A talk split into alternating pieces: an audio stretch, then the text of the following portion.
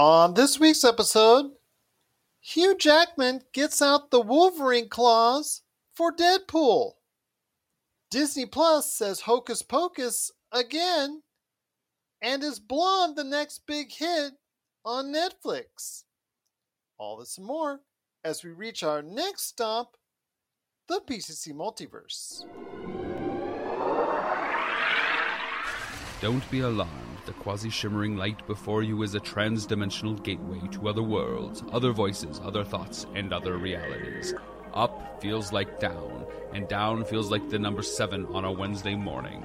Don't worry, that quivering, blood boiling sensation under your eyebrows is all a part of the charm. Welcome to the PCC Multiverse. And we're back with another episode of the PCC Multiverse. This is Gerald Glassford from Pop Culture Cosmos, Game Source, Inside Sports Fantasy Football, and the Lakers Fast Break.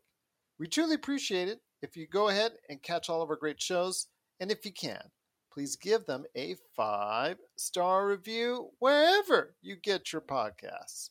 Plus, if you can like, share, subscribe, follow, or do anything that you can to support us right here at the Pop Culture Cosmos, Game Source, Inside Sports Fantasy Football, The Lakers Fast Break, Vampires and Vitae, Wizards and Wine with Wild Beyond the Witchlight, and everything that we do for the Pop Culture Cosmos and popculturecosmos.com, including the fact that we are the number one tabletop RPG streamer that's out there on Facebook.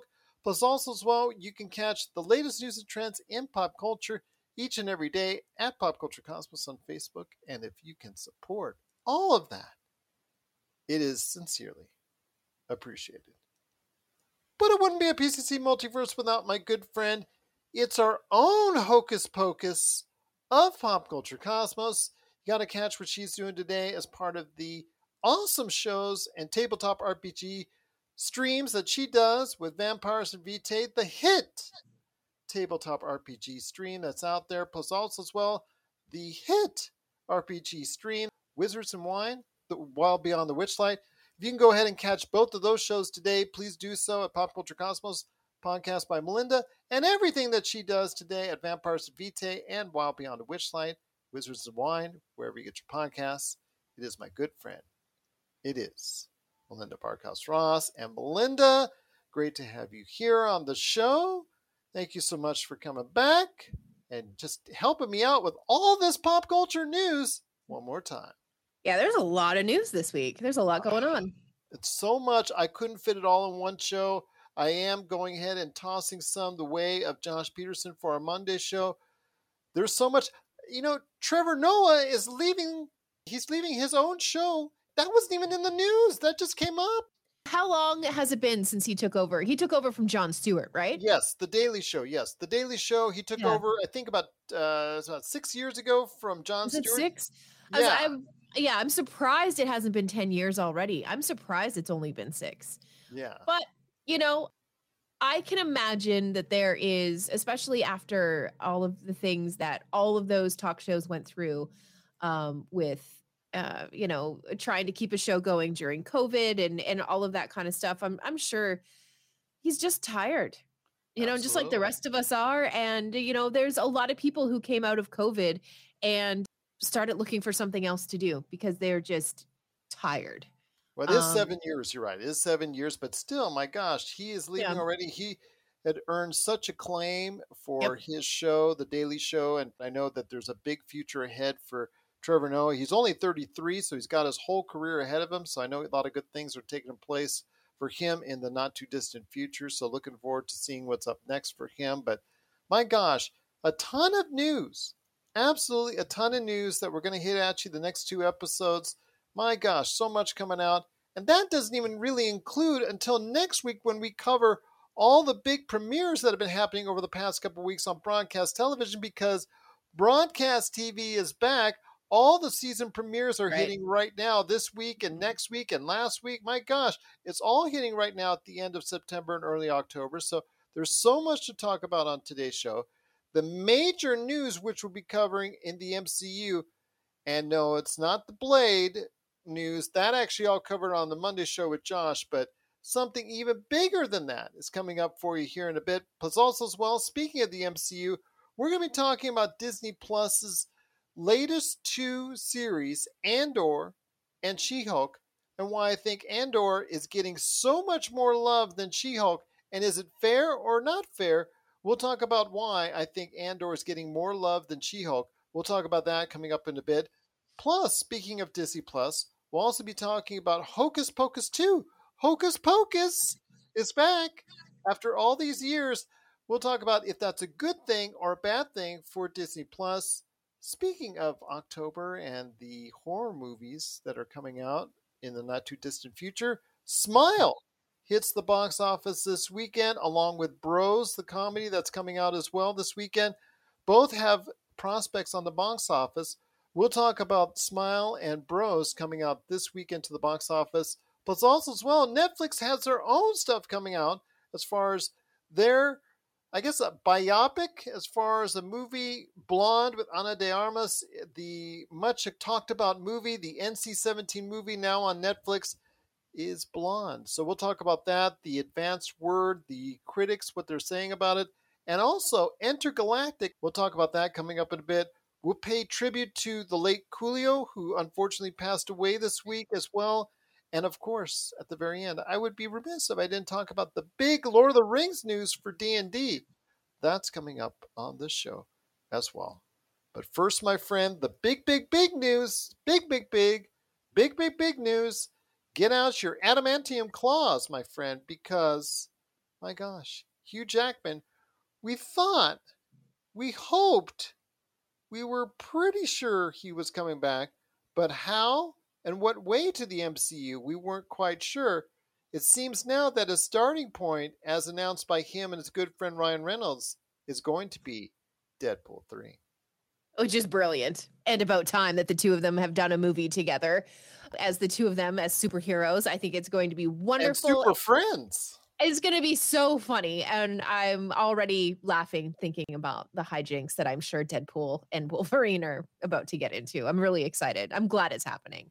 And they actually did set a date. Now, I want to hear your opinion on this because September 6th, 2024 is the current release date for it, which probably will be subject to change because a, we heard news that there's some issues going on with Blade, which again I will touch on in next week's show, but also as well, Armored Wars is now being developed as a movie instead of a series. That's the Don Cheadle outlet that was actually announced some time back, as far as at a major uh, event that Disney already covered, as far as you know, announcing that being a reality to the MCU. So that's coming up as a movie instead of a series. So with all that in the mix, September seems really a a weird time for a movie that probably could reach the heights of its predecessors, especially after all this time that people have wanted it and it hasn't come out yet. I see it as a 700 million to 900 million dollar movie grossing worldwide personally. Why would you put it out in September? That seems a really odd time to put it out, don't you think?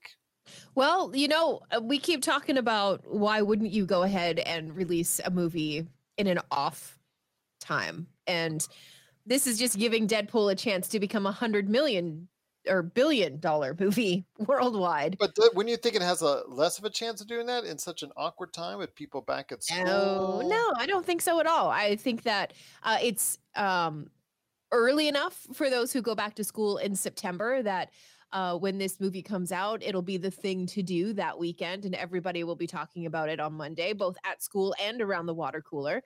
Do they okay. still have water coolers in offices? I Yes, yes, they, they do? do. Okay, okay. I just I wasn't sure. Maybe it'll even be around Labor Day weekend if that's the case. Yeah. That might help it. So yeah, absolutely. I I don't think that that's a bad time at all. I I think it's fine. Yeah, I think it's fine. You don't need another, you know, movie to compete with the Fourth of July box office. You don't need another movie to compete with, uh, you know, those traditionally huge holiday movies because we're already going to get those blockbuster films at that point. But Deadpool, these movies seem to carve their own path and have carved their own kind of niche in the superhero, you know, movie genre. And I think that them continuing to do things that are unorthodox with Deadpool keeps it feeling like Deadpool. Well, Do you know what I'm do you know what I'm trying to get at? I know what you're trying to get at, but Okay. t- uh, seeing it from a analytical point of view, I have an entity in September and I have an entity in the MCU coming out in November. Now, November, the, the movie that in 2024, currently scheduled as of now, is a Fantastic Four movie, Right. which has not been successful in, in pretty much in any form or fashion pre- previously, but it probably will be the biggest chance of success will be under the MCU. Right. I still think that it would probably been best if they swap places and the the Fantastic Four movie goes in September and Deadpool comes in November. Be, now, hear me out. That's wise. It's not the opening weekend that I'm worried about because you and I both know Deadpool fans will go to see Deadpool at any point in time in the given year during that first week or two weeks. It's the weeks after which you know people will you know, either because they're back at school or too busy, whatnot. They might not be able to get back into, but if it's in November, you have the Thanksgiving weekend, and it's still fresh enough so that people may catch it during the holiday Christmas break. I think that would be a bigger win. I don't think that if the movie comes out on the 6th of September, people are remembering it by the time November hits or September hits, especially with another MCU movie around. I just think for me, if I would have been mapping this out, and I know they got the green light after D23 when they had already announced Fantastic Four was already on the way, I still would have put, uh, I still would have done a quick shuffle and put Fantastic Four in September and Deadpool in November. Yeah, but they could be using Deadpool as a launching pad for something related to that Fantastic Four movie. That's a good point as well, John. You know, because he may be coming back. Yeah, you know, you know, honestly though, Marvel loves to do that stuff. I mean, I can remember if you didn't go and see, you know, one of the movies on the weekend and then you sat down to watch Shield, you mm-hmm. know, the new episode of Shield, there were spoilers in that next episode if you didn't get there that very first weekend. So we know that Marvel loves to do this kind of stuff with their movies and their television series and stuff like that. So it's entirely possible that this Deadpool could have an ulterior motive. Doesn't he always? Well, yes. Well, that's true, absolutely. But I'm looking forward to it. I know you are as well. I mean, Deadpool 3 probably will be a big hit for Disney whenever it's being released. I was just, like I said, it's just the weeks four, five, and six. Will it still have the kind of momentum in September as opposed to, let's say, if it was released at any point in time of the year? But hey, Disney must know what they're doing. They, they've got a, probably a potential kid on their hands. And now that Hugh Jackman is going to be a part of Deadpool, and I'm not, it's not a cameo. I wouldn't assume that they they did this hype video. Actually, they've made two hype videos on social media, on Ryan Reynolds' social media. They wouldn't have gone to those lengths if it's just going to be a "oh, I'm here and I'm gone" type cameo. Yeah, well, who knows? He may be in for a half an hour, and then I- he pieces he's going to be in here. I, I think he will. I think he Yeah, will. yeah. Uh, we'll we'll see though, and uh, it's honestly the the friendship between these two is the greatest bromance that we haven't been really let into yet, and I'm so excited to see the two of them on the big screen together. I think it's going to be wonderful. You and I both, my friend. You Yeah. and I both. I think that the Deadpool character has been the best thing ever for Ryan Reynolds' career. I think it's something that has fit him to a T. Although, okay, I'm sorry. The first time he donned the Deadpool moniker in that not so great Wolverine movie from the past, I'm going to say that's you discount that. Put that to the side. Put that to the side. The Deadpool movies of late that have been so beloved by fans all over the world really is setting up for a outstanding Deadpool 3 movie. I think that even though Deadpool 2 was kind of at times not reaching the same heights as Deadpool, it was still very funny and one of the funniest movies of the year. I really think that Deadpool 3 with the bromance as you're saying and I'm agreeing Bond I think that'll hit it out of the park. I just can't wait for it, especially how they're going to tie it into the MCU. I really want to know how they're going to tie it into MCU. Somehow the Fantastic Four will be part of it. Mark my words. Uh, I'm not going to disagree with you there. I mean, it's the movie right after it, so obviously they're going to have to try and see what they can do to set up that movie for success because that is a key. Because Fantastic Four, as I said, that is a movie that, or a, a property that has been really poorly handled. Even the the Fantastic Four movies early on. Yes, I know the Fantastic mer- movies and the Fantastic Four movies in the early 2000s. It got a sequel. That Silver Surfer movie is absolutely horrid. and the original Fantastic Four movie with Chris Evans and Chris Evans and Jem- Jessica Alba. Not really that good either, and it's not really well thought of now. Kind of campy, kind of what the early 2000 superhero movies were all about. Just not taking yeah. itself seriously and not taking anything really seriously in it. It just really seemed to me that Hollywood didn't have a good grasp of at least Marvel superhero characters at that point in time. So I'm glad that Kevin Feige now has a hold of what the future will be. I know they did get the Star Trek director, which I know is going to disappoint you, and that's the reason why Star Trek has been pulled off of its December 2023 release. Thought that was really disappointing for all Star Trek fans out there. So now, who knows when the Star Trek, or if the Star Trek Kelvin crew will ever get back together? That's going to be something that's we'll have to wait and see. But yeah, for right now, that means good things for Fantastic Four because Deadpool, like you said, probably will set up what will go on for Fantastic Four in the MCU. Yeah, I think it's just smart. It's smart and a good use of their dollars if they do it that way. What are your thoughts out there on the bromance, the potential bromance that's going to take place between Deadpool and Wolverine.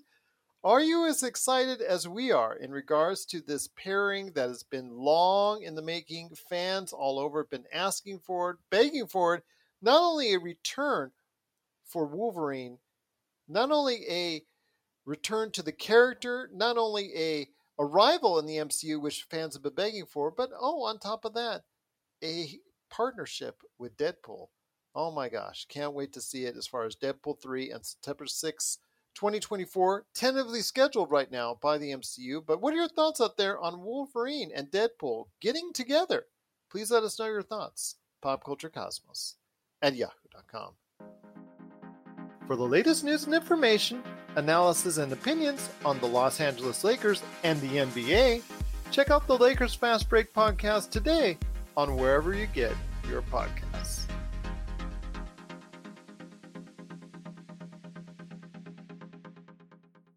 My friends, so much more to talk about on today's show. Like I said, we've been trying still drop news within news as we're talking about the news on today's program.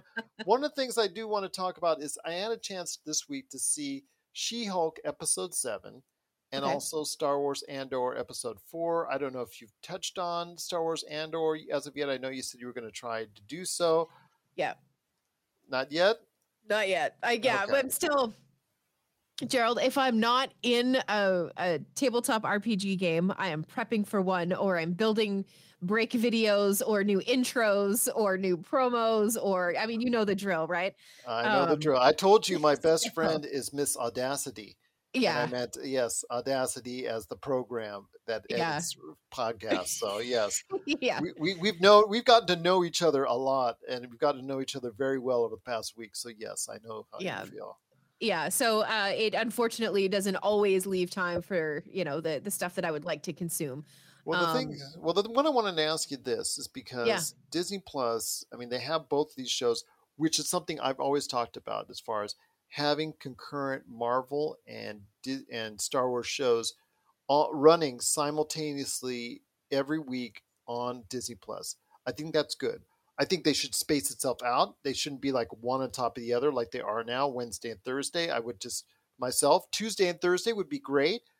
One of these days, I'm hoping that they'll actually have a good original show uh, that they'll be able to pair alongside with those two and make like a Monday Wednesday, Friday event type deal. Maybe that would be something that would, I think would work out best for Disney Plus, especially if they want to keep rising up the food chain and try to go ahead and compete with Netflix. But I really think right now when I look at it, and I just finished episode four for Andor and episode seven for She-Hulk, and I see the the production values, I see the commitment, I see the care in the lore and I just say it's no contest. I just see that with She-Hulk, it's it's patterned like a law sitcom, and it pretty much even if it wasn't She-Hulk, you could pretty much just pattern it to many other sitcoms of the like that are that are have been or currently are on on television in some form or fashion, whether it's streaming, cable, or broadcast.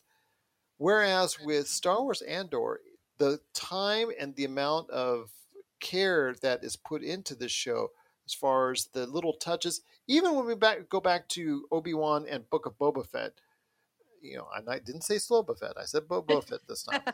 but I even with those shows, I see a level of care about the Star Wars universe that I don't see as far as care in the TV shows necessarily with the MCU. Your thoughts on this? I mean, you've seen Marvel shows recently and Star Wars shows recently on Disney Plus.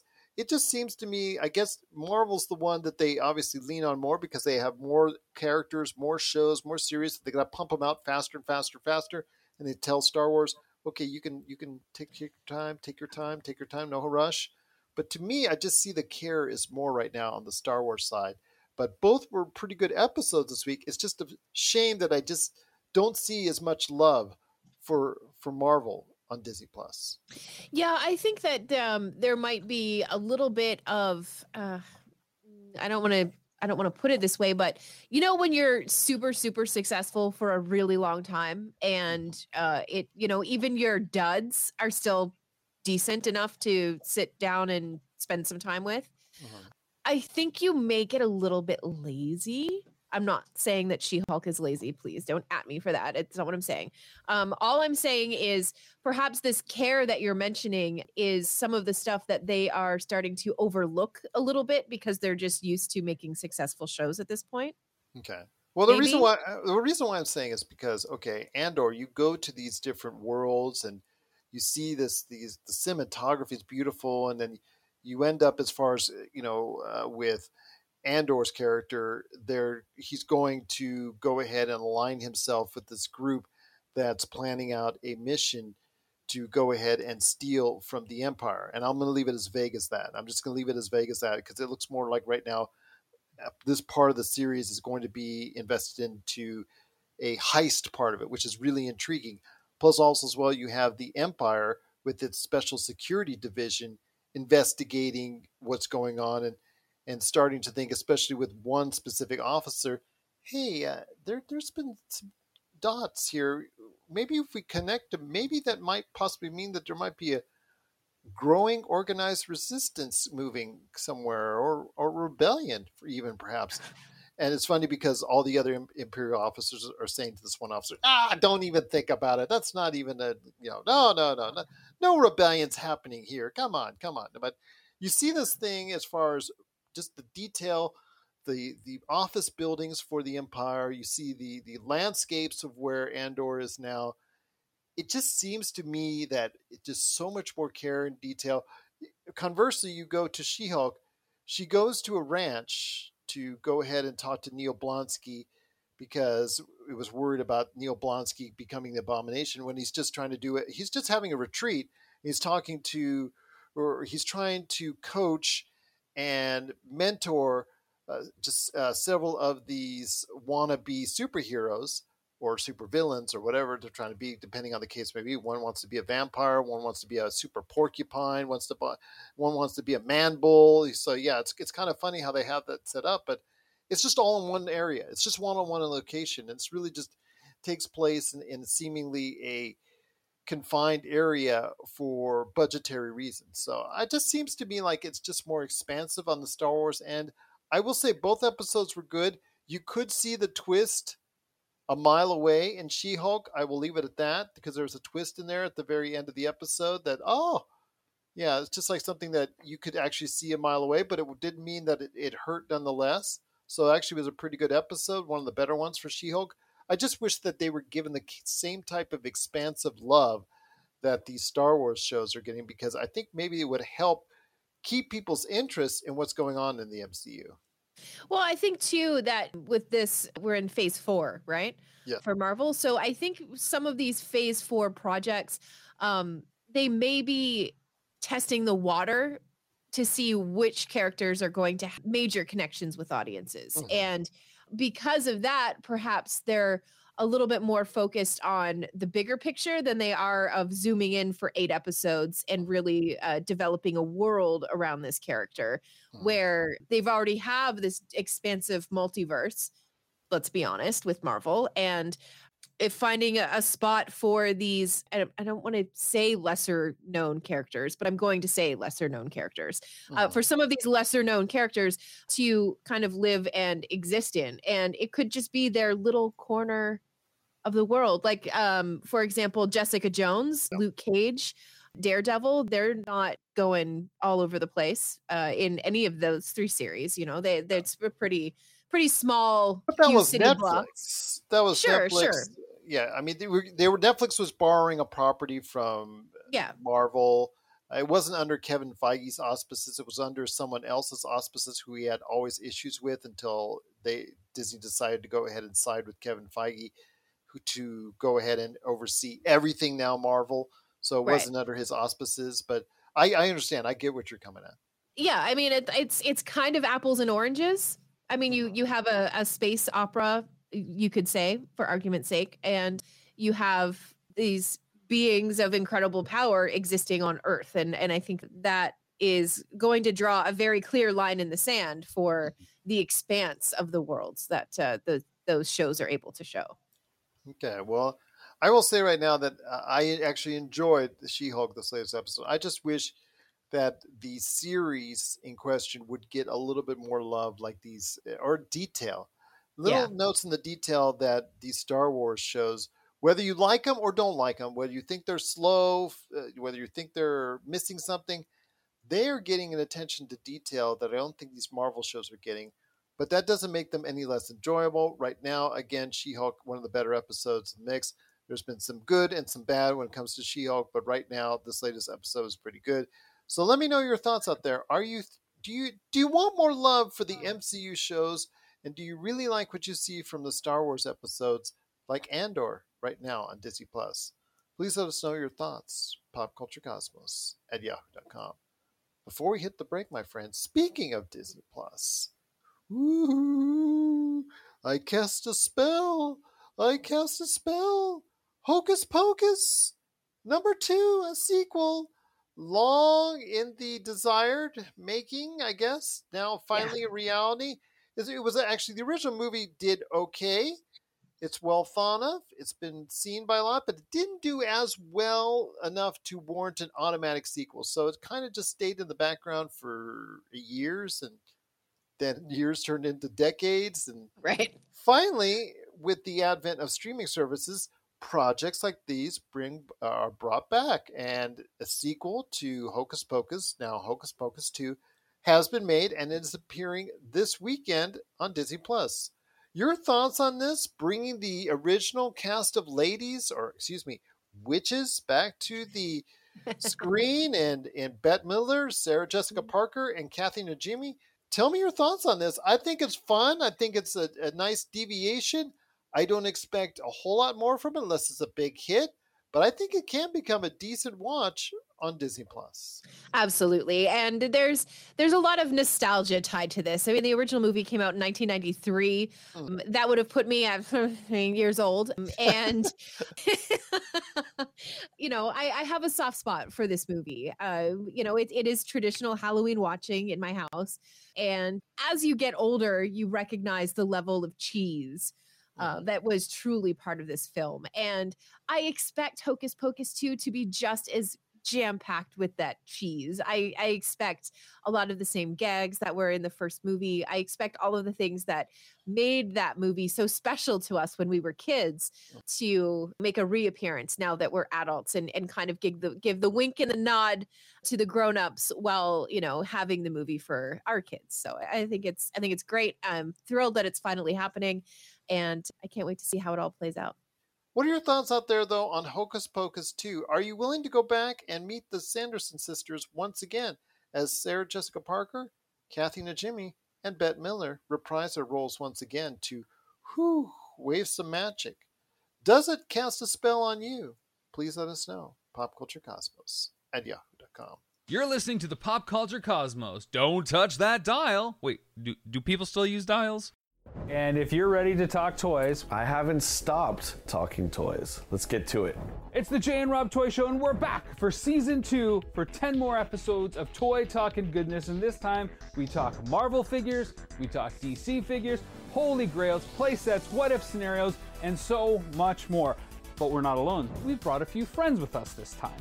All that, and of course, our action figure spotlight. So check out the Jay and Rob Toy Show Season 2, exclusively on Jinx Esports TV Canada. My friend, half hour down, half hour to go on this edition of the PCC Multiverse. Want to ask you real quick when it comes to what we're seeing with the weekend box office, there's a highly lauded movie from the LGBTQ community as far as Bros, which has garnered a lot of good press and actually a lot of good support. Judd Apatow is involved. A lot of good comedians are involved. Keen, uh, Kenan Thompson is also involved in this movie. Really, hopefully, will shine a positive light on the the LGBTQ community, but also as well Smile, which is a early entrant to the horror movie flicks you're going to be seeing over the next four weeks. Your thoughts on the Battle of the Box Office? I don't expect either of them to start off even like Don't Worry Darling at which earned 20 million dollars this this past week at the box office. I don't expect either of them to do gangbusters like the revival of Avatar did 30 31 million dollars worldwide at the box office. But I do hope that both have a good start and hopefully we'll find some legs and find an audience that will really want to go ahead and support that movie. Yeah, if if I had to choose between the two of them, Gerald, you know which way I would go. I would not be going to see Smile. Bros would absolutely be the movie that I went to see. Absolutely. Sure. I, am hoping yeah. it is, eh, you know, it's gotten really good reviews. It's got a good advanced word on it. Uh, people wanting to go ahead and, and this is something, a movie that really has, this is, I guess, the type of movie that hasn't been touched on as far as a romantic comedy really sitting into the LGBTQ community, which I really think is a positive sign that Hollywood is starting to go into not just the same old tropes. They're trying to go ahead and reach out and find creative new ways to go ahead and tell stories. I think that's a great way to go ahead and be a little bit more positive on showing off another side of our, our world and our culture.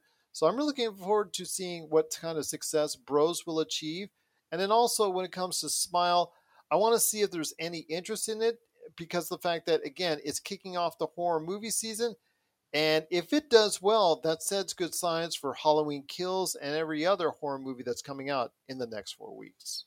Yeah, I agree. It is the, the kickoff to spooky season after all, and and uh, you know you you can't you can never not bet on a horror movie this time of year.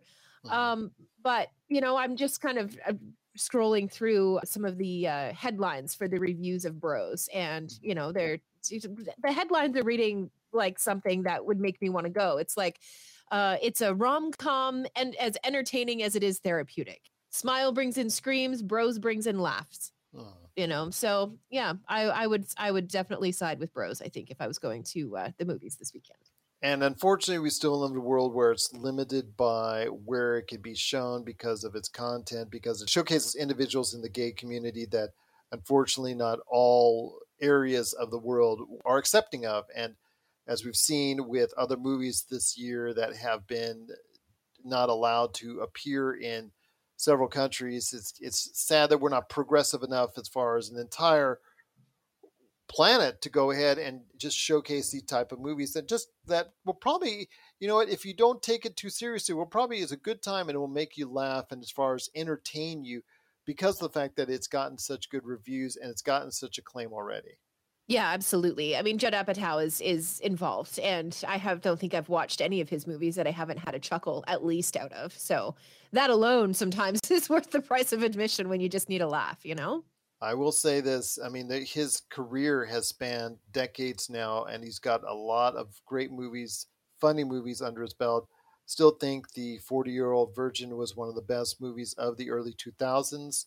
Such a talented cast. I think that's one of the most talented casted movies ever because you had so many comedians at yeah. the early stages of their careers that went on to such fame and fortune that nobody even knew about at the time. So really, I think that you know he has an eye for a really good talent and an eye for picking good subjects. So I know the Bubble on Netflix was kind of a bomb for him and really didn't do well, but he was the king of Staten Island. Yeah, King of with, Staten with- with- Island. yeah, Yeah, yeah, with- with Pete Davidson. Yeah, that's the one. Yep. yeah, yeah. See, that one is it did pretty good for him. Uh, I think that again, uh, you know, he he has not reached the same heights as he did with Forty Year Old Virgin, Bridesmaids, Uh, you know, even train wrecked. You know, he has not reached those heights as of late, but. Give him half a chance in this type of environment. It's going to still be a little bit harder to navigate a successful rom com, but he may have just found it with Bros. I concur. Absolutely. So, what are your thoughts out there on Smile? Go ahead, smile, Melinda. Smile, smile. Yeah. Uh huh. Have you seen the commercial for that one? Yeah, smile. No, no, I haven't. I don't have time to watch TV, Gerald. All right, all right. Well, you know, the part where she's sitting there in her car and then the lady comes up to you, and all you see is right there. And then all of a sudden her head just like droops down and upside down. It's like smiling at her, of course, because, you know, Oh my get the smi- God. yeah, when you get the smile, you become possessed. But you know, Smile is out this weekend Cool. for horror, horror movie fans. She's already freaked out already. I, I'll, I'll leave it at that. I won't. I won't freak you out anymore. But Smile's out there for horror movie fans, and also as well. Oh, she's got a very good friend of hers there for. her. So you're you're talking about heads turning upside down, and then Olaf taps my leg. He wants to be picked up. So Oh, okay. So, eh, that's what made me jump. there you go. No worries, no worries indeed. But what are your thoughts out there on Smile and also as well, Bros hitting the box office? Do you see a success for either of these movies or both of these movies this weekend and beyond at the box office? Please let us know your thoughts. PopCultureCosmos at yahoo.com. Wanted to ask you real quick as well, coming up on Netflix, actually already out on Netflix, are two diverse projects, very interesting for altogether different reasons. And the reason why I ask is Ana de Armas's portrayal of Marilyn Monroe, yeah, Marilyn Monroe in Blonde. Now on Netflix, it is an NC-17 movie, so it's definitely not for the kids. I think there's some subject matter there that I think that you know was was I guess flagged for being somewhat over the line, so they decided to go ahead and slap that NC-17 on it. And then also as well from uh, music star Kid Cudi, very very very interesting project in Entergalactic. If you're into adult animation and a romantic comedy uh, in and of itself, this has been very positively rated. And the way it's animated, it's animated in the style, if you're familiar with Sony's Spider-Man movie Into the Spider-Verse, it's animated in that style, which is very, very stylistic, very cool and modern to watch. Uh, You know, Into the Spider-Verse, when the year it came out, it won the Academy Award for Best Animated Picture, so it's a, a winning way to go as far as animation. And this has been thought of very well. It was supposed to have been a series, but it just turned into a special but it's in support of Kid Cudi's new album, Entergalactic. So I really think that this was an interesting way to promote a album and an interesting way to showcase your talents. And that could mean some good signs for the future for Kid Cudi as far as being someone that people need to watch out for that's a multi-talented individual. Yeah, and I mean, we saw this kind of approach to, uh, you know, releasing new music before. Just hang on a second. I've got to have a look for I the should say Kid Cudi. title. I keep saying Kid, Kid Cudi. It's Kid Yeah. Cudi. Kid Cudi. I, Kid Cudi. I was I was gonna I was gonna mention that as well. Yes. Okay. So OutKast did a movie called Idlewild. Uh, it came out. Goodness, when did it come out? Come on, give me a date real quick. Give me a date real quick. In 20, uh, 2006. And there were a lot of people who were like, watched the movie and had that reaction of, well, that was an interesting way to promote an album. Yeah. So Kid Cudi uh, doing this and having it tied to an album release, I think I feel like it just makes sense. Like, It's very way that- creative and outside the box. yeah, absolutely. And the way that I look at, you know, a, a celebrity, like you, you take a musician, right, and uh-huh. you have your music that you that you can put out and and all of that stuff, and everything is lovely and everything is wonderful. But I think the more you can do to like diversify your portfolio, if you are your own investment, is smart. And doing things like this and, and finding ways to think outside of the box that are interesting and intriguing and are going to get people talking um, I, I think is, is worth its weight in gold or one dollar bills, if you will.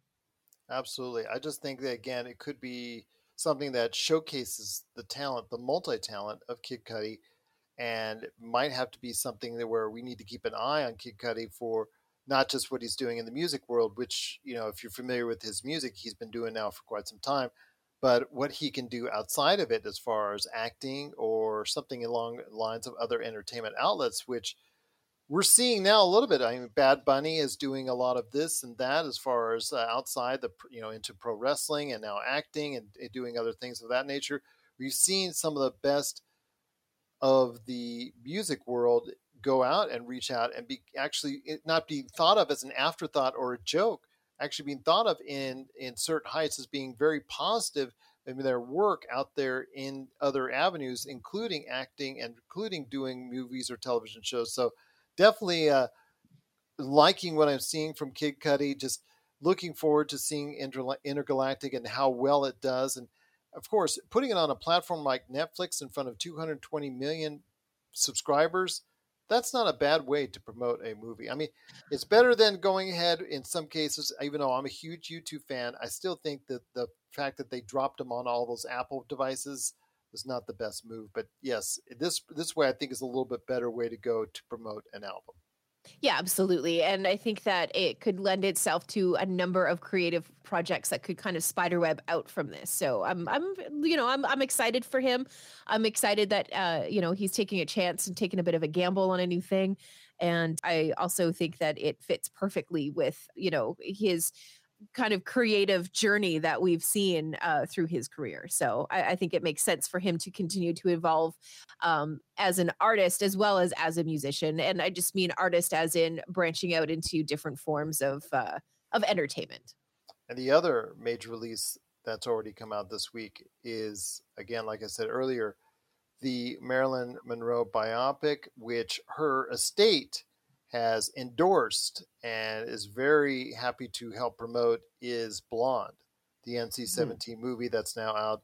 Ana de Armas. Again, uh, you know, for me, when I watched the trailer and I watched her, her performance in that trailer, it's not the fact that she was showing emotion or doing anything. It's it's her accent that for me was kind of a little bit hard for me to get over and get into. And it's not something I was doing in a detrimental fashion. It's just it was just a me thing. And right. I, you know, I, I really wanted to go ahead, especially after, you know, when I was a young boy, seeing, you know, on the TV pop up a Marilyn Monroe movie every now and then and who she was and how she was portrayed on screen. I do like the fact that they are showcasing what possibly could have happened as far as a different side of it. It is a darker side, which necessitates the NC 17 part of it. It's not a good side, but as fans or as individuals who want to understand the history and why Marilyn Monroe is such an icon, want to know both what went on as far as the good, but also, unfortunately, the tragedy part of her life as well. Yeah, and I think that that's what people aren't prepared for uh, when they sit down to watch Blonde. You know, I think that they are expecting more of the Marilyn that we saw in those movies uh, versus uh, Norma Jeane when she wasn't being Marilyn Monroe. And, and I think that that may be something that this movie is uh, exploring a little bit more than people expected. And I think it's it's going to be a heavy watch when you sit down to watch it. So maybe not a popcorn flick. Yeah especially you know the NC seventeen part of it. Yeah, not a popcorn yeah. flick with the kids. No, no doubt yeah, about yeah, it. Yeah, exactly it is unfortunately not getting great reviews. Do you see that as a sign of, of her in the role? Do you see the sign of actually the way that Marilyn Monroe is portrayed? What do you think are the reasons behind why this movie is getting such a bashing by the critics at this point in time? Okay, so uh, like full disclosure, obviously I haven't had a chance to watch it yet, mm-hmm. um, but everything that I have read um, has said that the first 20 minutes of the movie are tough to get through. Mm-hmm. And because people are being actually kind, they're not saying exactly what happens in those first 20 minutes of the movie. I really like that. Yeah, but it is something invasive from what I have been able to, you know, well, I don't like that part. I mean, I, I, like the fact that nobody's been spoiling it. So yeah, yeah, no, I know what you meant. Um, but like it's it, the the first twenty minutes, the the issue with whatever it is that happens in the first twenty minutes of the film has been causing a lot of people to turn it off and I don't think mm. that that's fair. No. I really don't. If if we can get through the red wedding with Game of Thrones, if we can get through uh, the birth scene in the House of Dragons, we can get through the first 20 minutes of Marilyn Monroe. I agree, Netflix. but I think that the fact is that it's it's showing it in a how should I say this? People are excited, and it, they, I guess they come to expect it from Game of Thrones that it goes and it touches on those almost NC-17, those very M rated, those very R rated things that they don't do that they do. For me, like I said, with Game of Thrones, I thought it's okay, but it checks the box. And in checking the box, one of the things that it's been known for for years is the gore. So I think people have come to expect the red wedding or expect what happened as far as even though they talk about as far as what happened with the you know the birth that's already happened earlier this season and I'll leave it at that but when it comes to maybe what they were thinking was going to happen with what's going on with blonde maybe they were just going in hit with it right away and then maybe that's just taking them back. But the NC-17 should give it away for you that this is going to be something that's going to be very heavy. And you know if it doesn't say just Eh, you know, if you don't hear the advanced word that it's just sex all all of the entire two hours of it, it just tells you that they're going to go into a darker realm to earn that NC-17 rate, rating. Yeah, absolutely, and, and I think too that um, eh, you have to remember that Marilyn Monroe is a tragic figure. I mean, yes. her the the the mystery, um, you know, surrounding uh, her death and and what uh, what happened and who knew and who did what and the you know all of that stuff. Um, I I can't imagine sitting down with this movie and expecting it to be a light and easy watch. It's going to be challenging because it's telling you perhaps more of the true story than we've ever really been exposed to before. And again, this is all before I've watched it, full disclosure. So, absolutely. But no, those are excellent points. Absolutely excellent points if you do decide to go ahead and watch Blonde, just know, as we're hearing, as we're reading, that there's going to be something that's happening that's very heavy and possibly very dark.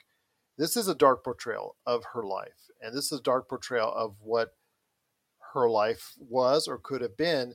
In fact, uh, if the estate of Marilyn Monroe is endorsing this film, that tells you right there that you know they want you to see both the negative and the positive in regards to her life. So if you want to go ahead give it a chance, please do so. Understand it's an NC 17 movie, so please, no kids. Don't get the kids involved in it. Just you watch as adults and understand there's a lot of adult things going on in Blonde on Netflix. Also, as well, Kid Cudi making a very great debut and a way, uh, just absolutely great way to go ahead and showcase his album, his latest album, with Entergalactic, a fantastic and really, really great way to go ahead and promote his film with uh, his promote his his album with a rom com that I think a lot of people will hopefully enjoy, an animated rom com in the style and in the vein of Into the Spider Verse. So please, if you're into that, go ahead and check it out. But what are your thoughts on the Netflix's latest showcases in Blonde and Entergalactic. Please let us know your thoughts. PopCultureCosmos at yahoo.com. If you're in the Las Vegas and Henderson areas and are looking to buy, sell, or trade the best in classic or current video games and pop culture collectibles, there's no better place to go than Retro City Games. From Xbox to PlayStation, Nintendo to Atari, the great crew at Retro City Games provides the best place to go for all your gaming options. Stop by their two awesome locations in Henderson and also the Las Vegas Strip, or follow Retro City Games on Facebook and Instagram for all the latest deals and new items. Without a doubt, there's no better place to go for your gaming needs than your friends at Retro City Games. Well, we're almost out of here, Melinda. But before we go, I know as the master and ruler of everything tabletop RPG here at Pop Culture Cosmos, I wanted to go ahead and talk real quick about an update for Lord of the Rings, which is something I think has been long overdue. I know when I stopped by a couple of the stores here in the Las Vegas Valley that you go and see that there is some little bit of devotion to the Lord of the Rings IP in regards to Dungeons and Dragons. It seems like a great match but it really wasn't updated or welcomed into the modern Dungeons and Dragons society until recently when the One Ring module was recently announced as being adapted to 5e, the fifth edition for Dungeons and Dragons, which is the latest right now. As yeah, of I was now, gonna say, yeah, as of now, Yeah. because it, that's going to change in a couple of years. But I think that's good that they're bringing Lord of the Rings more into the modern world of Dungeons and Dragons. Your thoughts on this One Ring adaptation? That's uh, a module and adventure that's over a decade old, but it's great that they're updating it for modern players because a lot of players haven't been able to check this out. But with the Lord of the Rings, the Rings of Power now on Amazon, the excitement for the Lord of the Rings has just begun. Yeah, absolutely. And and I think that I've been part of a few tables who were like, guys, we are gonna do like a Lord of the Rings kind of campaign. Mhm. That's that's that's what we're gonna do. It never plays out that way because D and D around a table can get can get pretty ridiculous. Let's be honest That I can. um so uh, you know i i haven't sat at one of those you know very serious heavy game tables but this could lend itself to that kind of a campaign which i think is interesting. Also i think uh, it's just opening doors for more character creation and and being more creative with campaigns and locations and settings and and all of that kind of stuff. I, I think it's wonderful. I I was surprised to know that there wasn't anything in 5e that was already kind of tailored towards Lord of the Rings. I was kind of surprised about that too. Uh, Again, Yeah. like I said, I see it in shops, but I never really checked it to see if it was 5e or not. Apparently, it's Yeah. not. So Yeah. this is the first real module, the real delving into a modern 5e, aka 5th edition for Dungeons and Dragons. So for for Lord of the Rings, so that's good. I mean, again, with the Lord of the Rings, Rings of Power, and how well it's doing, that's a great thing. A great thing for Dungeons and Dragons players uh, that can go ahead and now venture into a world, and especially the fact that Dungeons and Dragons over the past two, three years, especially with the unfortunate incidents of the coronavirus necessitating people playing from home, has given Dungeons and Dragons an even bigger resurgence, an even bigger move as far as more popularity. So this will be a good way to marry those two together. Yeah, completely agree. And yeah, like I said, I I I I don't think that I ever looked for any of Lord of the Rings 5e content. I just always assumed that it existed somewhere. So, yeah, I'm still I, I think I'm going to be taken aback until the module is actually released.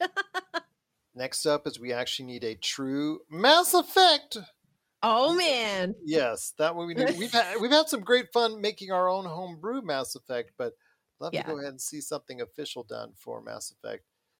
When it comes to streaming outlets, that the Lord of the Rings, the Rings of Power, for the first two episodes trounced anything and everything that was on streaming at that point in time, including Game of Thrones, House of the Dragons. Now, I I know for the fact, as I reported last week, that House of the Dragon across its platforms, the all the HBO platforms, not just Max, not just HBO, just all the platforms, gets about 30 million viewers a week. Right. That's a nice chunk of change. Sure is. Nobody's going to say anything different about that.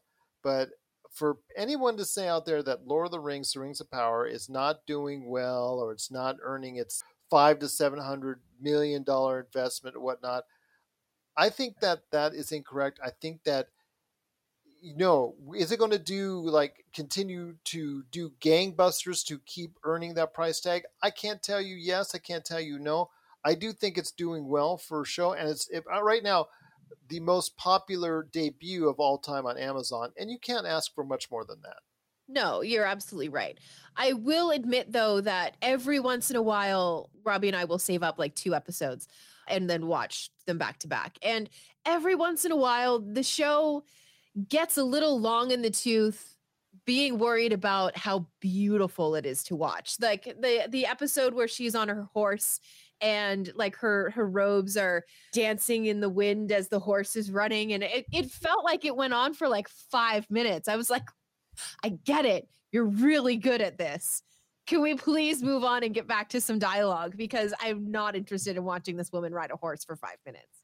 Well, with the cinematography, I think that's probably why, because Lord of the Rings, the movies, the original three movies, were so much beloved, and part of the reason because it had those beautiful landscapes from New Zealand that everybody was just amazed at seeing. I mean, my gosh, I could just picture in my mind again all the great landscapes and things that they showed off in the world of those Lord of the Rings movies because it was based and filmed in New Zealand as such a beautiful part of the world that many people like me hadn't seen before and didn't Yeah. even know existed until we saw it.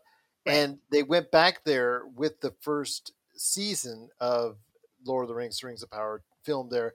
I think they wanted to go ahead and follow much in the way that Peter Jackson designed this out originally. So I think that you are going to see a little bit more of that cinematography happen just because it is so pretty.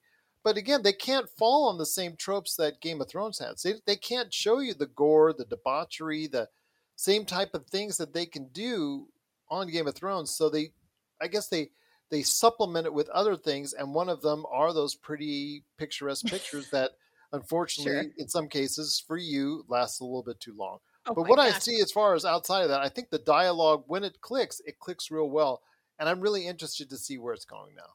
Yeah, I, I agree with you. Uh, this series has me uh, tentatively hooked, but yeah, it's just oh gosh, I just I couldn't get over the the billowing of the fabric. I was like, I'm from the East Coast.